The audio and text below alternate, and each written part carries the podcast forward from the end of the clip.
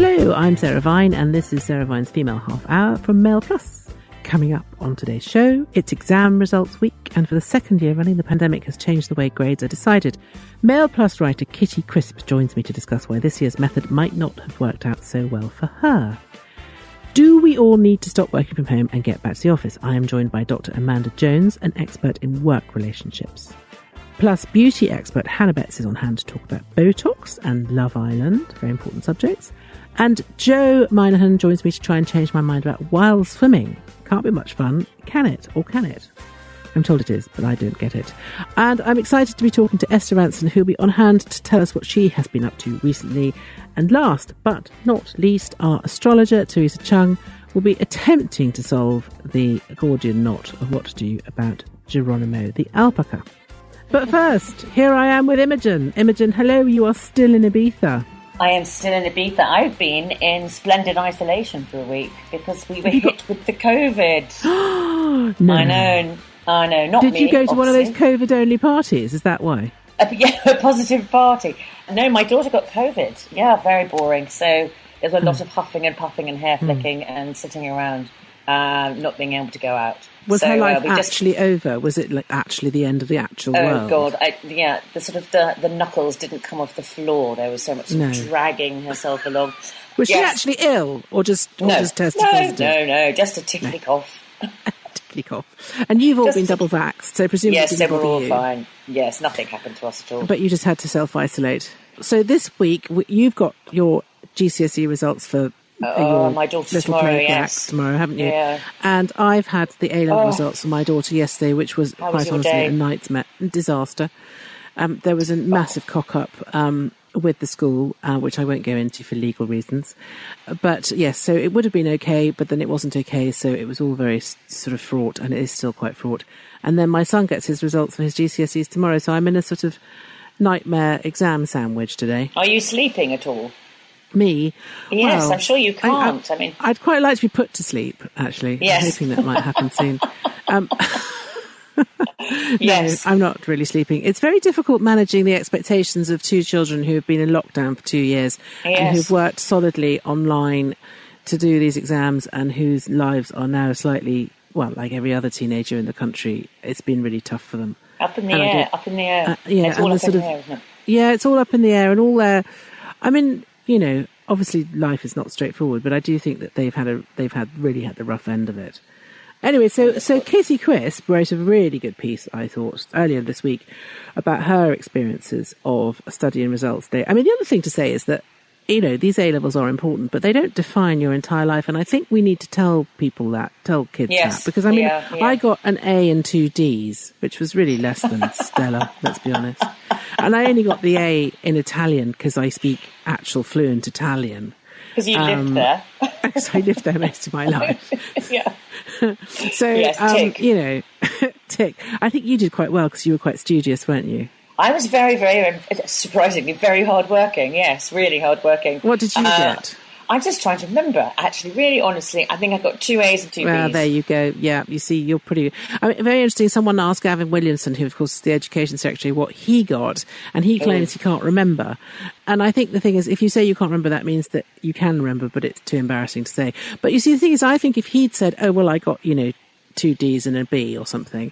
Um, he could have then gone on to say to, to all the A level students, look, so, you know, I'm education secretary, so it need not be a barrier to success in life. And I think that would have been quite an encouraging thing to say. Instead of he Yes. said he couldn't remember, which is obviously not very good. So we're joined now by Mail Plus journalist Crisp, who is going to tell us about her experience of exam days. How did how was it for you? Well, I kind of always thought a bit. I was a little bit of a joker at school. Yeah. So, and if you weren't in this kind of like elite of like mathsy, sciencey Hmm. people, and you're a bit of a joker, didn't really take things too seriously. Um, I was a bit kind of Englishy.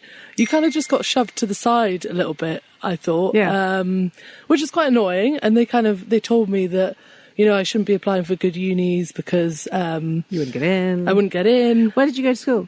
It was in the northeast of England. Was it state or private? It was a state school, Yes, so yes. um, I think they were just kind of trying to get maybe like a university quota. Yes, they do that, and also they're they're not. I don't think they're very good with certain types of intelligence. And my my, my daughter's a bit like you. She's a sort of fun person and not Mm. and t- doesn't take things seriously and says silly things in class and always wants to get a laugh. Very attention seeking. I don't know if you're also attention seeking. Yeah. I don't know where she gets the attention seeking from. Where do you think that she gets that from? I've no idea, Sarah. I anyway. possibly. Um, and yes, but I think the problem is if you irritate the teachers, it's fine if you then get judged in an exam. But if you irritate the teachers and then COVID happens and then they are in charge of your results. yes, yes. I can't imagine what that would be like. Yeah, no, Yes. well, I can because it's just happened to my daughter. Oh, Yes. So having, she's, oh, having spent Oh God, five that's the perfect years, storm, isn't it? yeah. That's the perfect so storm. basically, she spent five years in detention, pretty much, Mm. and now they're judging her results. No, that's not true, but you know what I mean. It's Yeah. that thing of, and- and teachers are biased. I think sometimes. Yeah, they are. They are. I mean, I think some of them, some of them really like me. I think I had like two Yeah. out of quite a lot that Yeah. really liked me, but the others just kind of thought, "Oh, she's not, she's not really taking it seriously." Whereas I was, but you know, I like to have a laugh. I wasn't Exactly. too disruptive. I don't yes. think. The thing about school, though, is it doesn't really judge useful things like being funny and clever and interesting. It just judges whether you can make X the subject. No. Which I can't. Can you make X the subject, Imogen? No, I certainly can't make X the subject. But I mean, No. I think, I think, yeah, if you do irritate your teachers, then they will, they will, you know, they can be incredibly petty sometimes. Hmm. You know. Well, they the- are the- humans, after all. Well, yes. I mean, I did. I did actually also spend a lot of time in detention, even though I was quite well behaved. In, uh, I, I, for some reason, I did have one teacher who did actually say to me, "Imogen, that you irritate me," uh, which point I had to leave the class. I used to do a great thing where I would turn up a bit late, and because they all kind of thought I was a bit kind of ditzy or whatever, I'd be like, "Oh my, oh my god, I just forgot completely where I was going. I went to the wrong class, and then and then I was there for ages, and then they'd just be like, Do you know what? Just sit down," and they wouldn't say anything. And I mean, it, is that thing where a school is. I mean, I think because there's been so much focus on exams, we sort of forget that school is about more than exams, isn't it? And it is about. I, I mean, I, I, I think that you know, I did really badly in my A levels. I'll be honest. I didn't do any work. I went. To, I went to hairdressing college for my A levels, so I spent most of my time hanging out, smoking cigarettes with hairdressers. Which is, to be honest, much more fun than doing my A levels. You're Um, very but in a- good with some tongs, though, Sarah. I've noticed. I am Very good with tongs, yes, and I'm, Yeah, I'm very are. good with cigarettes as well. Yeah, Um, yes. But I, but I, um, I do think this sort of awful kind of idea that if your exams aren't quite what you expect them to be, your life is ruined. I mean, what did you get? I mean, you here you are working on the Daily Mail. Well, Some people yeah. might think that was a success. I mean, others might, of course, realise that that's well, the path to hell. I did like I didn't do like awfully in my A levels, but I didn't do as well as Did I you was get three expected A's? to. No, no, I got an A and two B's. I That's think. good. I, Ab do you know, is what? I good. can't even remember. Ab is- I got ad. A friend of mine got bed. Oh, B E D. And that's good. And and she went to Oxford. Uh, but she Oh. had an unconditional offer from Oxford and she did classics. I don't think I ever met anyone that had a An unconditional, offer. I don't think they do them anymore. I No, think they used to do them in the olden days, Kitty. Yeah. It was the olden days when Sarah was and I it, were was it nepotism? thing. That's, no, no, it was because it was because in the olden days where we belong to, obviously, they used to interview everyone. So you you didn't have a personal statement. You just applied, and then you got an interview. And Yes. you went to the interview, and what you did, if you were sensible, was you wore a short skirt, some nice shoes, had a glass of wine beforehand, and tossed your hair a lot at the most elderly, sort of most decrepit looking the room. professor. Yes. Yeah. And then you got an And they'd say, "You're look- You look like an awfully good sport. Would you like Yes. to come here? Well, thank you, Kitty. That's all right. Um, and, and to all anyone who's listening who's done their A levels this week or has had their results this week, it'll be fine. Don't worry. Well, it's quite relevant that I'm recording this from the office and Imogen is in Ibiza in her wet costume, uh, sitting at her desk because Chancellor Rishi Sunak said he's worried that people are not coming back into the office and that working from home could be bad for young people's career prospects comes as a number of large businesses, including PwC and the Bank of England, have announced that they plan to continue with a mixture of work from home in future. Someone who knows a lot about this is Dr. Amanda Jones. She's a lecturer in organisational behaviour and human resource management at King's Business School, and she specialises in remote working and work relationships. Dr. Jones, hello. Hi there, thanks for having me. Are you in the office or are you at home? I'm at home today. so you are working from home. I mean, I think this uh, this conversation that Rishi's trying to have with the country is quite interesting because what he's really saying is that for young people in particular, not being in the office is just it will sort of stymie their growth as as you know as as employees. And I do think there's a there's a case there for saying that that's true because I think working from home and all the Zoom stuff and everything is fine if you're in certain professions. I mean, there are some professions which just can't work from home. I mean, for example, if you're a roofer, you can't really work from home, can you? I mean, yeah. you know, it's quite difficult to do certain things from home. And I also do think that, correct me if I'm wrong, but it seems to me that young people in particular have been very isolated during the pandemic.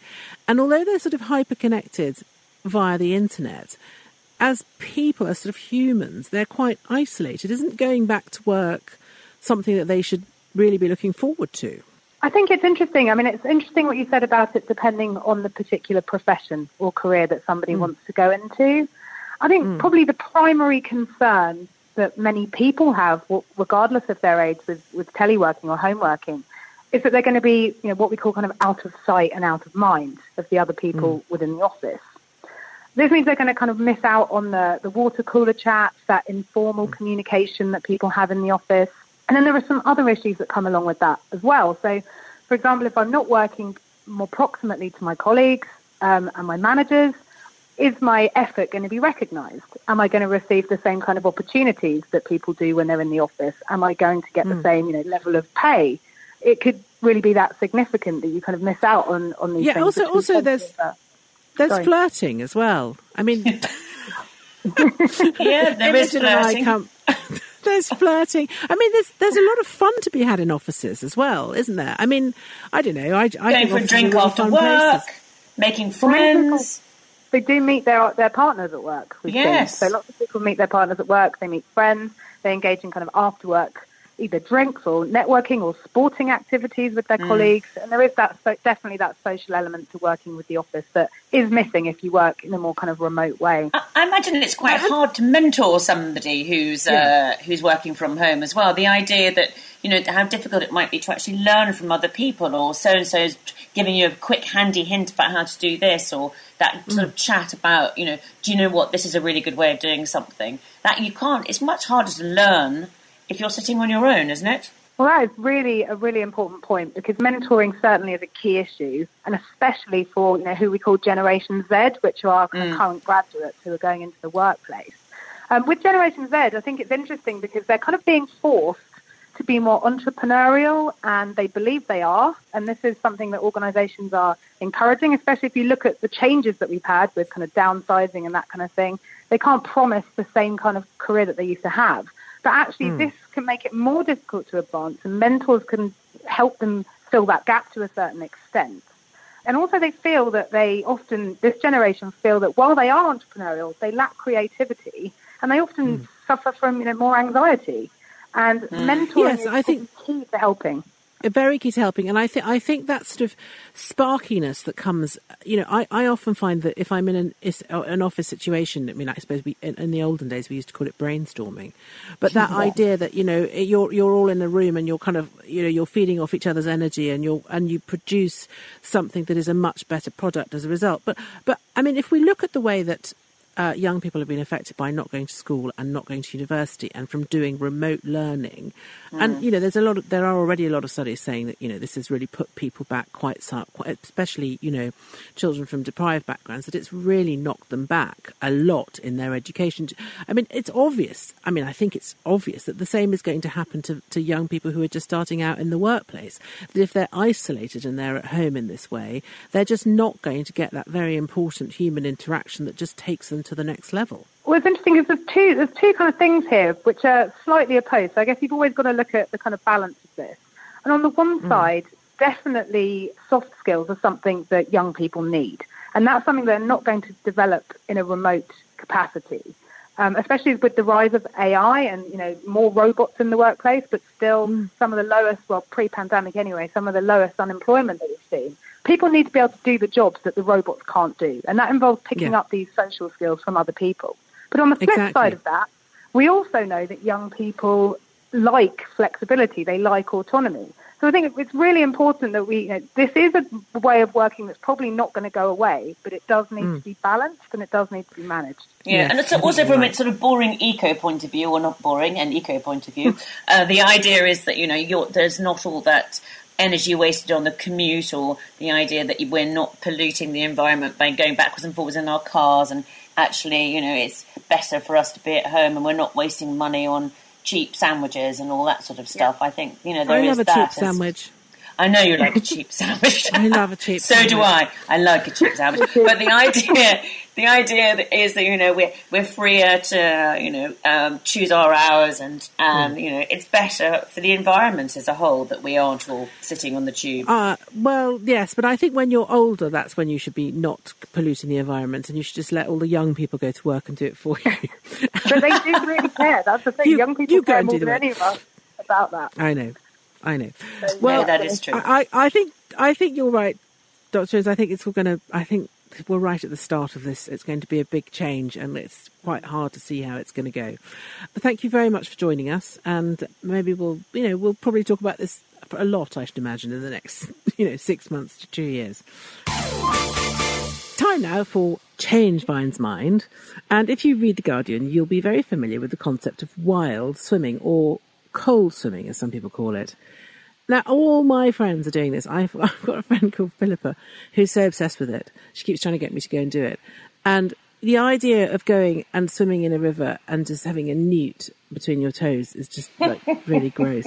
I don't know. I mean, maybe there's something wrong with me, but I have done river swimming in France and I loved that.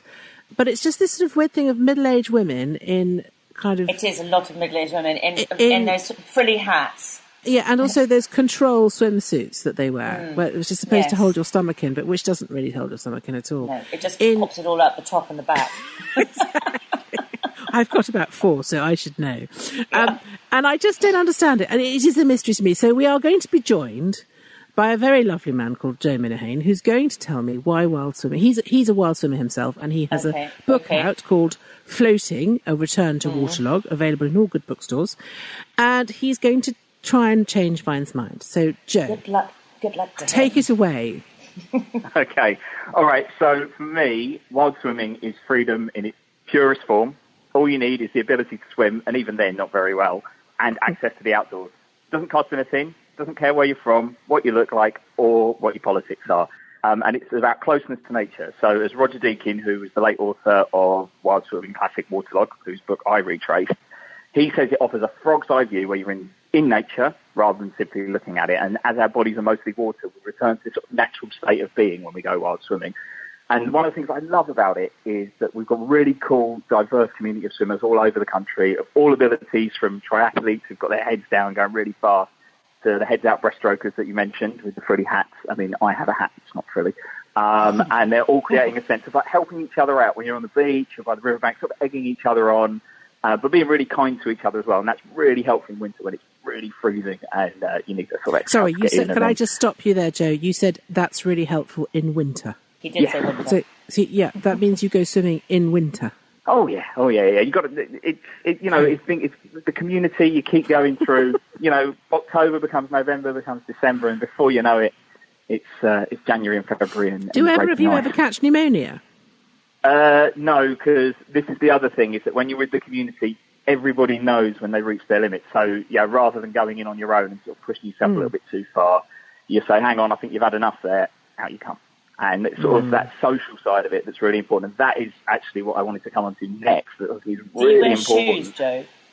Can I, I just ask my, my, question, shoes? Because I've done, have done well swimming before, and I got a whole lot of duck stuff up, mm. slithering up between my toes, and that no, was just neoprene, enough. neoprene shoes. Neoprene shoes are your friend.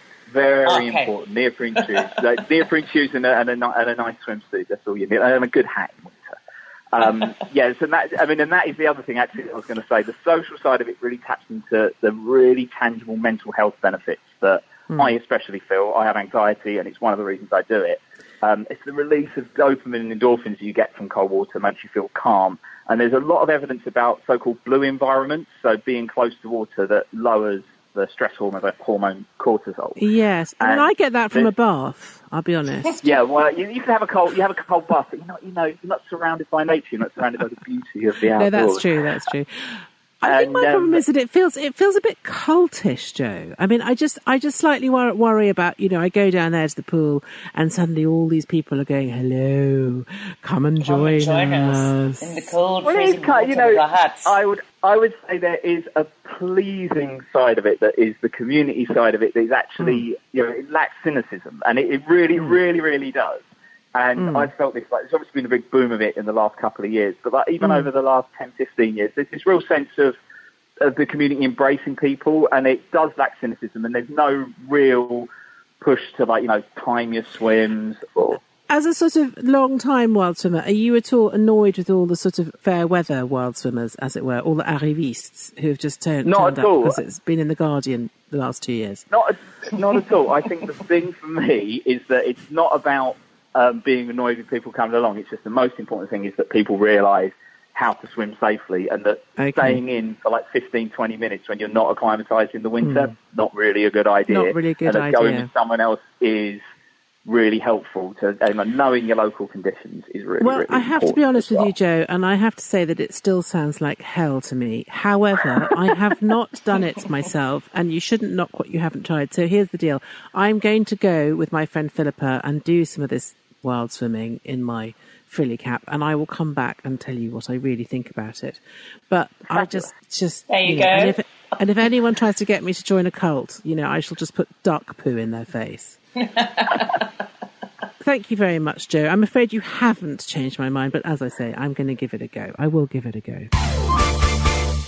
Esther Rantzen is one of the country's favourite broadcasters, and she has her own podcast, like me, only obviously hers is better, called That's Afterlife with Adrian Mills, who used to present That's Life with her.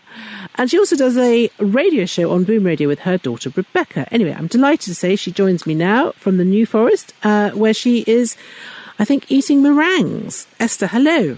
Hello. It's a bit disgusting, isn't it? To, no, to it's be in, delicious. I Yeah, think well, a lovely right. idea. It's so nice to have you on. So, where, are you in the New Forest in your new residence? I am absolutely. My my whole existence has reversed in the most extraordinary way. When did you do this? March the fourteenth, twenty twenty. And how has it been? And what, what, what? I mean, everybody now wants to move to the country, Esther. Well, there's a, there's a, there's a, there are two sides to this. My answer to that, because of course, through the Silver Line, and indeed through Childline, I'm, and through many friends and colleagues, of course, I'm very aware of the hugely serious, tragic side to the pandemic. And you know, I made a documentary for Channel Five about living with grief, and some of the people there were people that had um, specifically lost people very close to them through the pandemic. So, mm. uh, you know, I'm not entirely impervious to to the pain that other people are suffering, but I do confess to you that it has totally shaken me up, reversed my priorities, and made me realize that every minute of every day is precious, as against the sort of hamster in a wheel existence I had before. Absolutely, absolutely. And and I think you know what. But you seem to cover the beginning and the end, Silver Line and and Child Line, and you so so those sort of extremes of life. And I think that, well, particularly when you get old. and My parents have said this repeatedly, and they've they've been stuck in Italy, and I haven't seen them for two years actually. Um, and my father says to me, he says the problem with all this stuff, Ace, he calls me Ace, is that I'm not getting any younger. And, you know, I don't want to spend the rest of my life, what's left of it, sitting in my bloody sitting room, you know, watching telly. A lot of people have felt that, I think. Well, you see, that has been the way of life for so many Silverline callers before mm. the pandemic struck. Mm. So for them, they just feel that maybe the rest of the world has a little bit more appreciation of this kind of solitary confinement, which many of them are suffering. Yeah. So when when I say to them, you know, how are you coping in the pandemic? They say, well, what's different?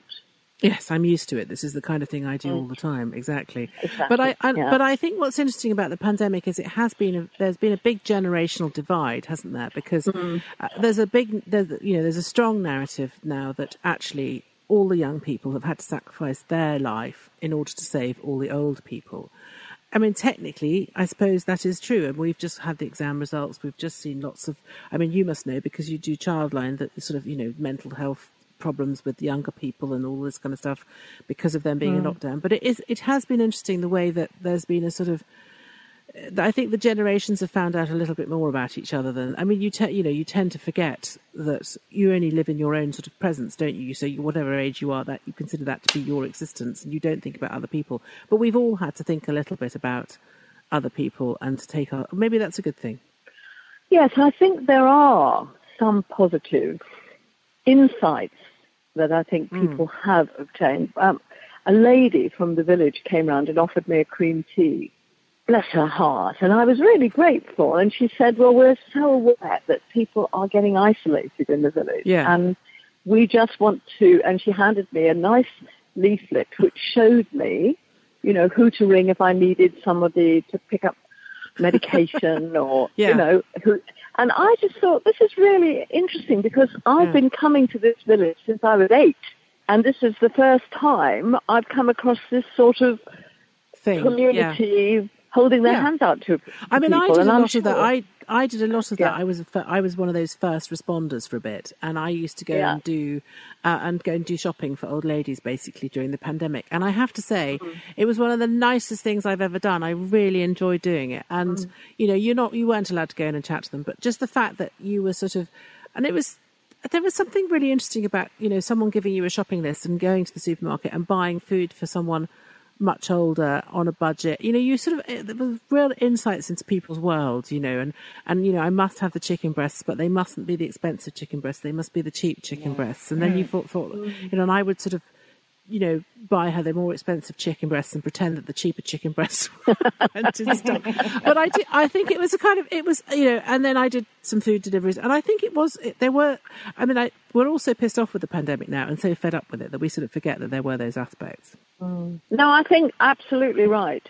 So, what are you working on at the moment? So, you are you focusing on on anything in particular? Well, I've got a couple of things which are entertaining me, and I hope entertaining others. One is a podcast, which Oh, is yes. um, Yes, I wanted to ask you about that. You do it with your daughter, Yeah. don't you? that is a radio program, and that is hilarious because I get into awful trouble. awful. This is on. Boom Radio, is it? Yeah, it's on Boom Radio at uh, seven o'clock on Sunday evenings. Right. And the terrible thing, and I don't know whether you understand this, is I feel I've bored my children for so long that A, I want to tell them something I haven't actually been telling them since they were tiny hmm. toddlers. So I've, I try and think of the stories which were too naughty to tell them when they were little. and B, I love shocking them. I mean, it's the one pleasure, you know, parents and grandparents have left, I think, is to shock one's children. So I find myself being hopelessly indiscreet and then deeply embarrassed for a whole week while I think, did I really say that? Daughters always are horrified when they discover that their mothers, well, their parents and their mothers have had actually had a life. Um, thank you, Esther. Have a lovely Pleasure. afternoon. You are listening to the Female Half Hour with me, Sarah Vine, and Imogen Edwards Jones. You can visit mailplus.co.uk slash subscribe to get access to all our podcasts, videos, opinion pieces, and more. And if you want to get in touch, you can tweet us at mailplus or me at Westminster Wag. We're here with Hannah Betts, who does a brilliant new beauty column in Inspire on a Monday in the Daily Mail. And we're going to talk about Botox because there's been brilliantly, there was that mad woman off um, Love Island, I think she's called Faye, if I'm not mistaken, who has got um, lips like sort of, I don't know, two balloons. Anyway, she said that her face might fall off because she's had so much Botox. And I had to say, I'm inclined to agree with her. What do you think, Hannah? Have you watched this Yeah. uh, this Love Island thing? It's, I it's have, really, and um, yeah. and I'm kind of with her. I think she should go easy because So she's I. about I don't know 14, isn't she? literally 14 and she looks about uh, that that's do you know there's a really weird thing that happens with plastic surgery is that sometimes and it's funny because my daughter who is 14 no she's not she's 18 but we watch she made me watch love island it was my punishment for something i had to watch two episodes It was very traumatic for me because I I don't like it. I watched it once in the first series and vowed never to watch it again. Anyway, I was forced to watch it, and I watched the one where Faye went around shouting at everybody in the house, which she's also apologised for. And as my daughter Beatrice pointed out, she looks about forty-five because she's had so much work done. I'm obsessed Bad with work. her makeup. That's kind of why Yeah. I'm watching it. Um, Yeah. The brown lip liner on those already overblown lips. Yeah. What I mean, think it's like to- self-harm, isn't it? It is, and also if you kiss those lips, what's that like? Is it like kissing a balloon? I don't know. I mean, I'm not. It's really weird, but there is that very odd thing where it can be really aging. I mean, you and I, and I'm not going to include Imogen in this because obviously Imogen has never had any work done. Is that right, darling? Nothing. Yes, absolutely nothing. Nothing. at all. Literally nothing. She's not had anything So done. not true. Anyway, so not true. Anyway, uh, we all use it to try and look younger, whereas these girls seem to be trying to look, use it to look kind of older. Older. It's really Yeah. weird. I have a personal theory that Okay, they're good. trying to look. They've got a kind of porn aesthetic because Yes. that's Yeah. what that generation has grown up finding attractive. And Mm. so perhaps men of our generation would look at that and think, God, you look weird. But if you've spent your entire adolescence looking at pornography, then I think those Mm. enormous lips and that very heavy makeup that goes green under the cameras, Mm. it suddenly kind of makes sense. And the underboob and the thongs and the. Mm. I don't think it's for us, is it? No, but there is that. But and also the men do it as well because they've all had plastic surgery and Botox and pec implants and arse cheek implants and all the things that they have. So they're They've all, all- And no one has any hair either, which is obviously another no. But thing. that's porn. That is porn. I There's mean, that porn, is yeah. definitely porn because if you're doing porn, you need to see everything, so you have to take all Mm. the hair off. Apparently, that's the thing. But I think that the, I think you know I think it's giving Botox a bad name because actually Botox used really well and judiciously and in small quantities and applied by a professional, not by someone who's done a weekend course in beauty school, but someone who's actually crack. exactly someone who's actually a proper aesthetic surgeon can be really beneficial, can't it, Hannah? Are you outing me? I I went on Friday. A bit. Um, Yes, I went good. on Friday. My boyfriend is away, um, and so I, I went to see the other man in my life, Dr. Michael Prager.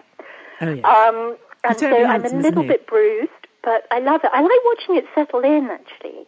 Where do you have it? Do you have it in your in your? Because so I have Botox, and I don't see Michael Prager. I see a lovely man called Wasim, and I have it for the number eleven between my eyes, which is and I. I eat Botox. I basically it doesn't last with me at all because Mm. I frown so hard and so often. So I have it on the number eleven between my eyes, but I also have it in my jaw because I grind my teeth, and I find Yes, that I do is it there. really so. I was able to do it in lockdown because um, Mm. I have it for medical reasons oh yes, um, as a grinder. Um, I don't have an 11. I think I must have no emotions. um, so I don't. I don't do that. Um, but um, I have. So I. Uh, the nice thing about um, having it in one's jaw for medical reasons is that it, it kind of gives you a for nice medical jawline reasons. Sorry. for medical reasons, you lose your jawline as you get older. So Yes. it also serves to make me look less like my mother.